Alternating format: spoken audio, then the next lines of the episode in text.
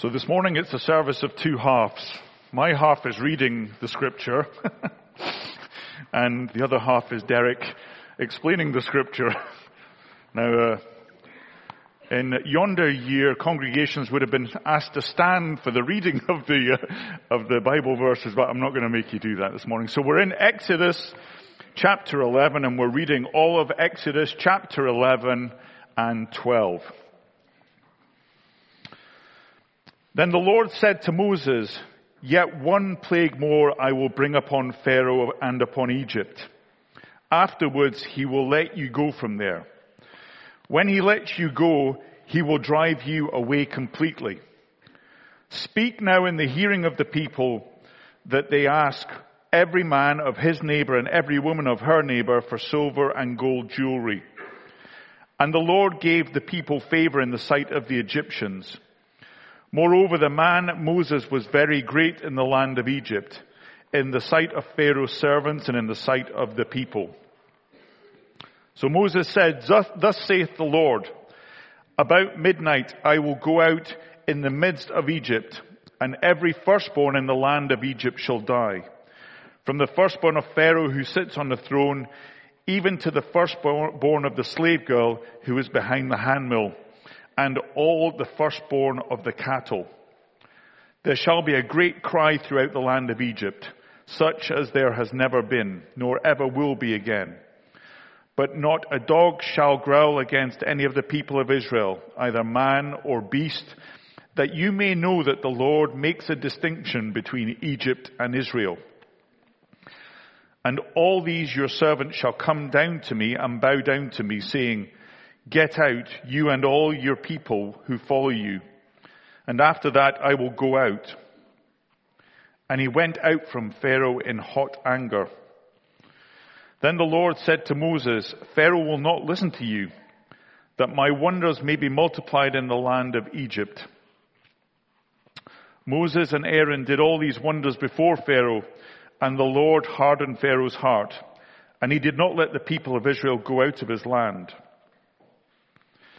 Then the Lord said to Moses and Aaron in the land of Egypt, This month shall be to you the beginning of months. It shall be the first month of the year for you. Tell all the congregation of Israel that on the tenth day of this month, every man shall take a lamb according to their father's house. A lamb for a household. And the fourteenth day of this month, when the whole assembly of the congregation of Israel shall kill their lamb at twilight. Then they shall take some of the blood and put it on the two doorposts and on the lintel of the house in which they eat. They shall eat the flesh that night, roasted on the fire with unleavened bread and bitter herbs they shall eat it. Do, do not eat any of it raw or boiled in water, but roasted, its head with its legs and its inner parts. And you shall let none of it remain until the morning. Anything that remains until the morning you shall burn. In this manner you shall eat it, with your belt fastened, with your sandals on your feet, and your staff in your hand. And you shall eat in haste. It is the Lord's Passover. For I will pass through the land of Egypt that night, and I will strike the firstborn of the land of Egypt, both man and beast and on all the gods of Egypt I will execute judgment. I am the Lord. The blood shall be a sign for you on the houses where you are. And when I see the blood, I will pass over you, and no plague will befall you to destroy you when I strike the land of Egypt. This day shall be for you a memorial day, and you shall keep it as a feast to the Lord. Throughout your generations as a statute forever, you shall keep it as a feast. Seven days you shall eat unleavened bread. On the first day you shall remove leaven out of your house. For if anyone eats what is leavened from the first day until the seventh day, that person shall be cut off from Israel. On the first day you shall hold a holy assembly, and on the seventh day a holy assembly. No work shall be done on those days. But what everyone needs to eat, that alone may be prepared by you. You shall observe the feast of unleavened bread, for on this day I brought your hosts out of the land of Egypt. Therefore, you shall observe this day throughout your generations as a statute forever. In the first month, from the fourteenth day of the month at evening, you shall eat unleavened bread until the twenty-first day of the month at evening. For seven days no leaven is to be found in your house. If any, anyone eats what is leavened, that person will be cut off from the congregation of Israel, whether he is a sojourner or a native of the land. You shall not eat leaven in all your dwelling places. You shall eat unleavened bread. Then Moses called all the elders of Israel and said to them, Go and select lambs for yourself according to your clans and kill the Passover lamb. Take a bunch of hyssop and dip it in the blood that is in the basin and touch the lintel and the two doorposts with the blood that is in the basin. None of you shall go out of the door of the house until morning, for the Lord will pass through to strike the Egyptians. And when he sees the blood on the lintel and on the two doorposts, the Lord will pass over the door and will not allow the destroyer to enter your houses to strike you. You shall observe, observe, this rite as a statute for you and your sons forever. And when you come to the land that the Lord will give you, as he has promised, you shall keep this service. And when your children say to you, what do you mean by this service? You shall say, it is the sacrifice of the Lord's Passover for he passed over the houses of the people of Israel in Egypt when he struck the Egyptians but spared our houses. Then the people bowed their head and worshipped. And then the people of Israel went and did so as Lord, the Lord had commanded Moses and Aaron, so they did. At midnight, the Lord struck down the firstborn in the land of Egypt from the firstborn of Pharaoh who sat on the throne to the firstborn of the captive who was in the dungeon, and all the firstborn of the livestock. And Pharaoh rose up at night, he and his servants and all the Egyptians. And there was a great cry in Egypt, for there was not a house where someone was not dead. Then he summoned Moses and Aaron by night and said, Up, go out from among my people, both of you and the people of Israel, and go, serve the Lord as you said. Take your flocks and your herds, as you said, and be gone and bless me also. The Egyptians were urgent with the people to send them out of the land uh, in haste. For they said, we shall all be dead. So the people took their dough before it was leavened, their kneading bowls being bound up in their cloaks on their shoulders. The people of Israel also done as Moses had told them, for they had asked the Egyptians for silver and gold and jewelry and clothing and the Lord had given the people favor in the sight of the Egyptians so that they have what they asked. Thus they plundered the Egyptians. And the people of Israel journeyed from Ramesses to Succoth, about 600,000 men on foot, besides women and children. A mixed multitude also went up with them, and very much livestock, both flocks and herds. And they baked unleavened cakes of dough that they had brought out of Egypt, for it was not leaven, because they were thrust out of Egypt and could not wait, nor had they prepared any provisions for themselves. At the time that the people of Israel lived in Egypt was 430 years. At the end of 430 years, on that very day, all the hosts of the Lord went out from the land of Egypt. It was a night of watching by the Lord to bring them out of the land of Egypt. So this same night is a night of watching kept to the Lord by all the people of Israel throughout their generations. Amen. Derek.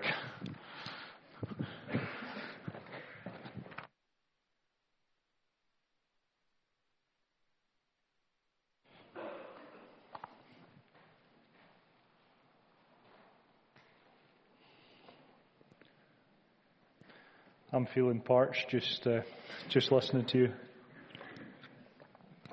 Well, good morning, everyone. Let me extend my welcome to that of uh, and happy birthday, John. Uh, let me extend my welcome to that of uh, Russell's. It's good to be with you this morning, and it's good to be able to turn now to uh, God's word and to hear what He would have to say to us this morning. Thanks, particularly Russell, for reading so so well and leading us this morning. Not an easy passage um, to read in terms of its rather stark content at times, but a passage which is ultimately very encouraging for us as we come to consider Jesus.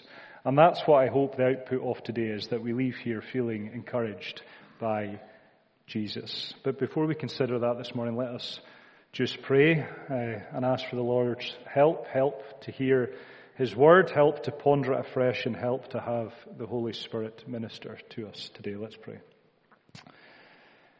Heavenly Father, we thank you for your goodness to us. We thank you for your faithfulness. We thank you for what we have remembered and sang about and read this morning. And Lord, we pray now that as we come to consider your word, that you would speak clearly to us, that your Spirit would minister to our hearts and that we would leave here as people encouraged and challenged by your word, better equipped to glorify you and better equipped to serve you, we pray. In your precious Son's name. Amen. Let us begin in the New Testament. Turn with me, please, to John 1 and to verse 29. That's John 1 and verse 29. Read with me what it says there. The next day he, that's John the Baptist, saw Jesus coming toward him and said, Behold, the Lamb of God who takes away the sin of the world. Behold, the Lamb of God who takes away the sin of the world. John the Baptist was, as we read elsewhere, a wild and holy prophet whose mission in life was to prepare the way for the Lord Jesus. John was of course prophesied in the Old Testament as being the one who would cry out in the wilderness and introduce Jesus to the world. And when John's big moment came to announce Christ onto the world stage, what do we hear him say? We hear him saying, Behold the Lamb of God who takes away the sin of the world. Behold the Lamb. Think for a moment all the ways in which John could have introduced Jesus onto the world stage. He could have said, behold the Son of God, behold the Word of God, behold the Christ of God, behold the Priest of God, behold the Son of Righteousness, behold the Light of the world, behold the Lord of Israel, behold the great I am, behold the Maker of heaven and earth, behold the Judge of the world, behold the Ruler of the ages. He could have chosen any of those. But here's what John thought we needed to know first. Behold, the Lamb of God. Behold, the sacrifice. Behold, here is God's propitiation. That's the most fundamental introduction to Jesus. Here he is, the Lamb of God. So if we want to understand Jesus, we must understand him as the Lamb. And there's no better place in Scripture to understand him as that than what we have just read in our passage today. So perhaps unsurprisingly, we're going to center all of this morning thinking about Jesus as our Passover Lamb. And we're going to reflect on three aspects of how Jesus, as our Passover Lamb, saves us. But before we do that, I would like us to have a full appreciation and indeed a comprehension for why it's so significant to think of him as the Lamb who takes away the sin of the world. And to do that, I would like us to recap on the Passover narrative that we've just read, to look at the details, and then to set that detail in the context of the Word as a whole. So we're going to look at the details, we're then going to set that in the context of the Word, and then we're going to look at those three aspects of how the Lamb of God saves us. So, to the details. Perhaps the first thing to say about the Passover is that Passover was a plague. If you look at your heading uh, at chapter 11 in your translation, it will likely tell you something like this. It will likely be headed the plague of the firstborn or a final plague threatened. There have been nine plagues before this one as Johnny went through last Sunday, nine signs to Pharaoh that the Lord is God and that Pharaoh should let his people go. But each time we hear that Pharaoh refuses and each time his heart gets harder and harder. And so do the plagues. As Pharaoh's heart hardens, the plagues get deadlier and deadlier. They intensify until we eventually reach this point that we read about this morning in chapter 11 and verse 4, where it says this. So Moses said, Thus says the Lord. About midnight I will go out into the midst of Egypt, and every firstborn in the land of Egypt shall die. From the firstborn of Pharaoh who sits on the throne, even to the firstborn of the slave girl who sits behind the handmill, and the firstborn of all the cattle. There shall be a great cry through all of Egypt, such as there has never been and never will be again. But not a dog shall growl against any of the people of Israel either man or beast, that you may know that the Lord makes a distinction between Egypt and Israel. So the first detail is that the firstborn is going to die. The second detail is that there's going to be a distinction.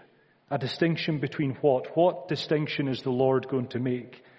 Is he going to just avoid the Israelite suburbs and only visit the Egyptians? No. What does it say? He's going to pass through the whole country. He's going to visit every household. The distinction won't be location or suburb or house type. It won't be size or structure or shape or value. The distinction will be blood. It will be blood applied to the lintel and to the doorframe of the house. And some will take shelter under the blood of that house. And the Lord will pass over. But the rest will be judged. How does one take shelter? Chapter 12 and verse 3 on the tenth day of the first month, you're to take a lamb into the household. It has to be a lamb. If your household doesn't have enough money for a lamb, then something else won't do. If you don't have the means, verse 4, then you're to join together with other families so that you can get a lamb. Only a lamb will do. Verse 5, the lamb has to be male. It's got to stand in for the firstborn son. It's got to be a like for like, and it has to be without defect. Not some cheap old thing, but rather a precious, unblemished lamb without spot. And verse 3 says that you're to take it into the family. It will be with you for the next four days. It will become part of your household. But on the 14th day of that month at twilight, you will kill the lamb. Then verse 22, using a bit of hyssop plant as a paintbrush, you will paint the blood onto the lintel and to the door frames. You're to apply it intentionally. You're not just to spray it and throw it at the door frame. There is a sense of precision, a deliberate act of making a distinction on your household. Then you're to go inside and you're not to come out. You're only safe as you shelter underneath the blood of the Lamb. And once inside verses 8 to 11, you're to roast the lamb with bitter herbs and to eat it with unleavened bread. Eat it fast. Eat it with your sandals on, it says, and your staff in your hand. Eat it standing. Eat it ready to leave the country because this is the last thing that you will do in Egypt. Your deliverance is close. Verse 23, at midnight, then the Lord will go through the land. He will pass over every house that shelters underneath the blood of the Lamb. But verse 29, for those who did not heed the Lord's warnings, he will strike down the firstborn of every household. A devastating plague. And after this plague, Pharaoh finally, we read, lets the Israelites go. And forevermore, we read, that the Israelites would commemorate the Passover as their liberation from Egypt. Those are the details of the Passover that we've read in short. But what's its context in terms of biblical narrative? Well, to do that and to look at the context, we need to rewind before we go forward. We're going to rewind to Genesis and to Genesis 22, where we read the narrative of Abraham and Isaac. Abraham is walking up the with his, uh, walking up the hill with his son Isaac, Isaac whom he loves, Isaac his only son. And he's meant to sacrifice his son as a sacrifice of atonement. His son Isaac is carrying the wood up the mountain. up that hillside, an echoing of what is to come later. And Abraham is carrying the tools of judgment, the wood and, sorry, the fire and the knife. And as they ascend that hill, Isaac says to his father, where is the lamb of sacrifice? And Abraham answers, God himself will provide the lamb. And of course, on this day, the Lord halts the sacrifice of Isaac and provides a ram instead. The ram dies instead of Isaac. But from that day onward, the mountain was called, the Lord will provide. What will the Lord provide? The Lord will provide the lamb. The Lord will provide the lamb on that mountain in the region of Jerusalem. His truly beloved son, the true sacrifice of atonement. And he will carry the wood up that very hill to die for the sins of the world. Genesis 2, 22 and 14 says it was common knowledge in Israel on the mountain of the Lord will it be provided. The Israelites knew that the Lamb of God was going to come and die as the true sacrifice of atonement. They even knew the very mountain that he was going to die on. So for those Israelites at Passover, it must have had such a resonance with them as they killed this lamb and sheltered under its blood. They knew that there was a coming lamb who would provide the ultimate sacrifice, the ultimate shelter. Fast forward now, 800 years, and we fly over many analogies of lambs and sacrifices and blood, and we come to Isaiah and chapter 53, where he prophesies the work of the Messiah, saying, He was like a lamb led to the slaughter. And as a sheep before her shearers is silent, so he did not open his mouth. He was pierced for our transgressions. He was crushed for our iniquities. The punishment that brought us peace was upon him, and by his wounds we are healed. We all, like sheep, have gone astray. Each of us has turned to his own way, and the Lord has laid on him the iniquity of us all. Isaiah knew that the coming Christ, that he would be the Lamb of God and he would die in our place to bring us shelter, healing, forgiveness and peace. Fast forward then from him another 700 years and we have Jesus entering Jerusalem on a donkey. And guess what? It's the tenth day of the month and all of Israel are bringing their Passover lambs into the house as Jesus enters the house of God. And on the 14th day of the first month, while everyone is holding their Passover meals, Jesus is hosting his Last Supper. And he's meant to be carving the lamb and passing it around the table, but there is no mention of the lamb on the menu that we're told of. There is, however, a lamb at the table. Jesus, the Lamb of God.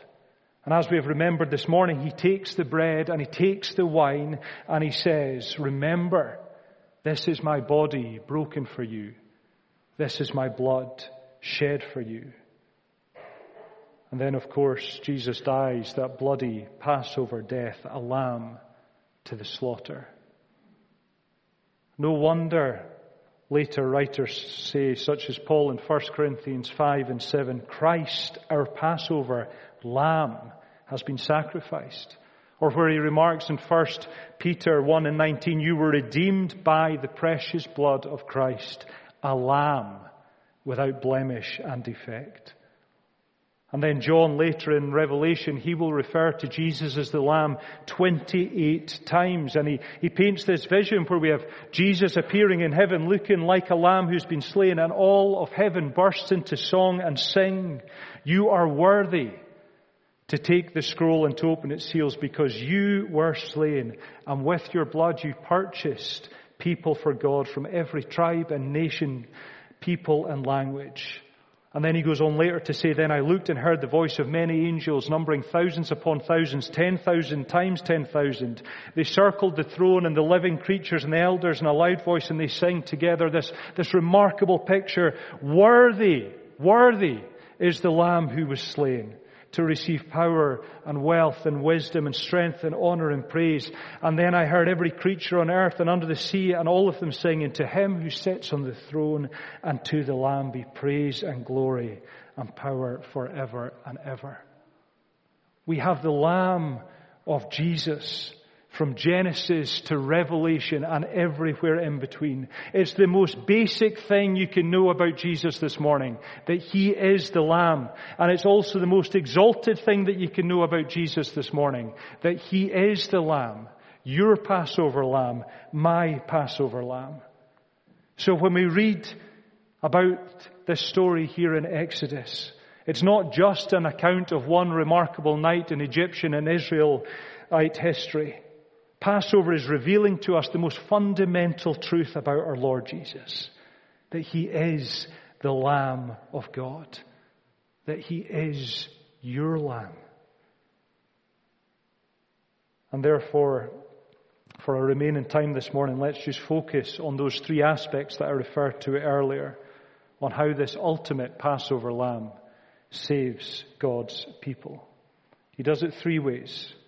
He saves them through judgment, He saves them through sacrifice, and He saves His people through substitution. This is the, the culmination of all the threads that we've seen through our earlier studies in Exodus this past few weeks. Firstly then, saving through judgment. And here's the point that we began with. Passover is a plague. The salvation that God brings is salvation through judgment. To get saved, you don't go round judgment. You don't go away from judgment. You have to go through judgment. Look at Exodus 12 and 12 and ask yourself this. What does Passover save the people from? Verse 12 says, For I will pass through the land of Egypt that night, and I will strike all the firstborn in the land of Egypt, both man and beast, and all the gods of Egypt I will execute judgments. I am the Lord. What does Passover save us from?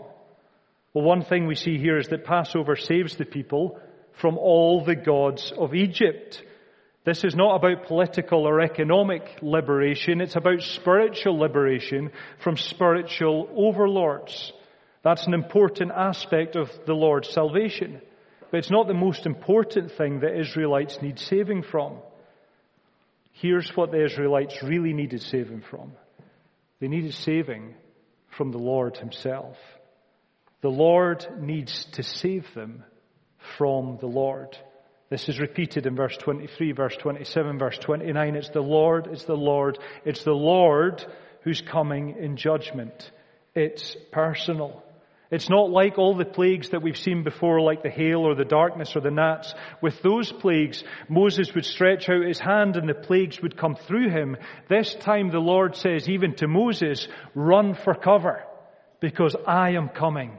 All of Israel, even Moses, must take shelter under the blood of the Lamb because the Lord is about to come and judge the land. Salvation if it's going to come, has to be salvation from God. People need to be saved by the Lord, from the Lord. How will He do this? Well, through sacrifice. Passover was a meal, certainly, but before that, it was a sacrifice. You see that in verse 27. And the real key to the sacrifice was its bloodiness. See verse 23. This is what averts the judgment. For the Lord will pass through to strike the Egyptians, and when he sees the blood on the lintel and on the two doorposts, the Lord will pass over the door and will not allow the destroyer to enter your house to strike you. It's the blood that makes the difference. When blood is in our veins, it means we're alive. When blood is out of our veins, it means death. And the blood of the Lamb is the sign of sacrificial death. That's what turns aside the judgment of God, the blood and only the blood. Without the blood of the Lamb, you forfeit the blood of your firstborn. If there's going to be salvation, then judgment must fall. It's not salvation that goes around judgment or away from judgment, but through judgment. But the judgment will fall on the sacrifice rather than on you. That's what's happened at the Passover. That's what's happened at the cross. The cross was the judgment of the world, focused down like a magnifying glass until it burned divine power on Jesus, our willing sacrifice. But that's how salvation comes. Only through judgment falling on the sacrifice. It's blood for blood. It's death for death. And that's the third aspect of the Passover. That people are saved through substitution. Look at the last line of verse 30. The last line. There was not a house without someone dead. That's true of every house in Egypt that night, whether Egyptian or Israelite. Every house had something dead in it. Either there was a dead lamb or there was a dead son. And if there wasn't a dead lamb, then there would have definitely been a dead son. Do you see how Passover is a substitutionary sacrifice? A sacrifice that takes your place. It's you or the substitute. It's you or the lamb. The lamb dies instead of you. The lamb dies for you. Now I'm sure the firstborn sons in Israel were grateful for what the lamb did in their place, but surely that's nothing compared to our gratitude that we should have for Christ the lamb. The unblemished lamb wasn't a willing substitute, but Jesus was. He freely laid down his life. In fact, his eternal glory is to lay down his life in substitutionary sacrifice for us. But bring to mind, just for a moment, how Jesus coming down to the cross was such a climb down. On that cross, the Lord became the Lamb. The Savior became the sacrifice. The judge became the judged. Our Maker was crucified, slaughtered as a lamb. He bled his own heart's blood, the blood of God, as Acts 20 puts it. And he did it for you, and he did it for me. It's substitution, the blood of God was shed for us. Now there is a day of judgment coming. There is blood demanded from each one of us. But Christ, our Passover lamb, has been sacrificed. The blood demanded from us has been offered for us in our place, on our behalf, as our substitute. And therefore, if you're trusting in the Lamb, if you're trusting in the Lord Jesus, then His blood shelters you from that coming day. If you're not trusting in Jesus, the Lamb, then nothing can shelter you from that coming day. The blood of Jesus is entirely sufficient, but it's also entirely necessary. We need to grasp both of those things. We need to be reminded and encouraged by the sufficiency of the blood. There is no good work here on earth that is going to augment or improve that efficiency. There is no religious ritual that you'll be able to perform that will improve the sufficiency. And on the other hand, there is no lifestyle far too gone that will make sheltering under the blood of the Lamb insufficient. How marvelous a truth is that? Don't you need to hear that this morning? That there is nothing that you or I can do that would render the blood of Jesus insufficient for us if we have recognized the need to paint it over the door frames and the lintel of our lives. There is no sin inconquerable. There is no power of hell. There is no scheme of man that can separate us from God's insatiable love for us. Amen? Fully sufficient, yet fully necessary. The judging, sacrificial, substitutionary blood of Christ is the only intermediary for our lives. It's exclusive, and we need to understand it and recognize it as plainly as that. There is nothing that we can shelter from except under the blood of Jesus. May that sharpen our prayer lives. May that hone our witness. May that encourage us to tell others about the love of Jesus. Of course, the other question is, have you taken shelter under Jesus? Have we taken shelter in his death on the cross for us? Jesus the Lamb sits on the throne right now, waiting to yet to receive more people who trust in him. He longs to shelter them from that coming day. Call on Jesus and ask for shelter. He will never turn you away. If you ask, you will be kept safe in Jesus the Lamb. So do we see how Passover teaches us about our Christian lives? Christ saves us by His blood, not by anything else. It's not the, about the, the quality of our living, speaking, our acting, our praying. It's not even about the quality of our faith. It's only about the blood. It's the quality of His death, not the quality of our life. Do we know that? Our status with God, both now and into all eternity, is not down to the quality of our life. It's purely down to the quality of His death. Our salvation has nothing to do with us and everything to do with Him. Nothing to do with our performance and all to do with His. 1 John 1 and verse 7, the blood of Jesus, God's Son, purifies us from every sin. Eyes off our sin. Eyes off ourselves. Our salvation is entirely outside of ourselves. It's all about Jesus the Lamb. We're prone to regret, to forget that truth, are we not, as Russell alluded to this morning? Which is why we are regularly prompted, as Russell also pointed out, to remember what he did for us as we have done so in communion this morning. We see that all the way through the text. Look at verse 14. This day shall be for you a memorial day. You shall keep it as a feast to the Lord. Verse 17, observe the feast. Verse 25, observe the ceremony. Even before they'd experienced Passover, they're planning on how they will remember it for generations to, to come because Passover is to be woven into the fabric of Israelite life.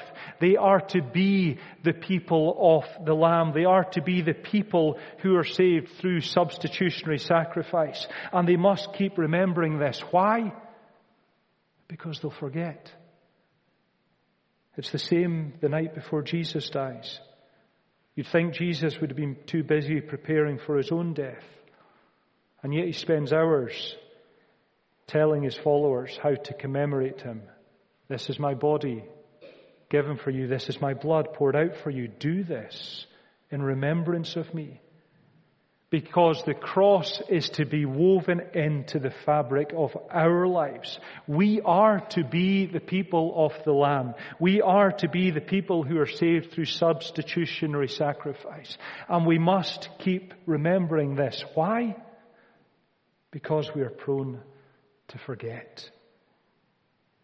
We lead our lives at times as though our performance, good or bad, is what counts before God. And God keeps saying, Have you forgotten already?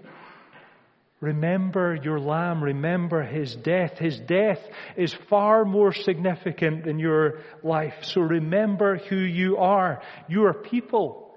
We are people saved by the blood of the Lamb. Your people nourished by feasting on that sacrifice. Your people who need His death just so that you can live. You have nothing, nothing to contribute. You can only receive. You are that needy. We are that needy. We are that sinful. We are that dependent. We are that famished that we must rely on the death of Jesus as our substitute. And not just to get through judgment, but to get us through the day. Trusting in the Lamb is not just a one-off event, it's a way of life. So remember, says the Lord's instruction. His word is really not about what to do. It's far more about remembering what He's done. Your doing, by great comparison, is irrelevant. His doing is everything. So forget ourselves and remember Christ. Let us have remembrance woven into the fabric of our lives.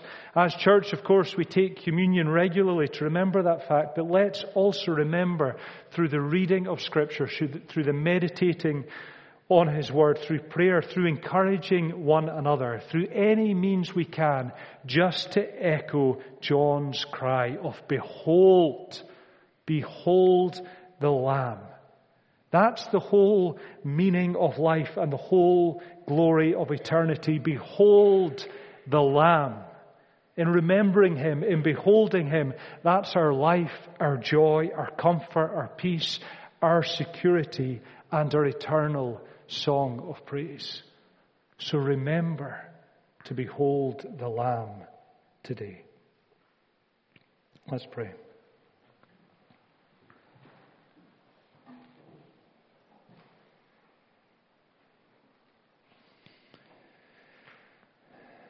Heavenly Father, we thank you for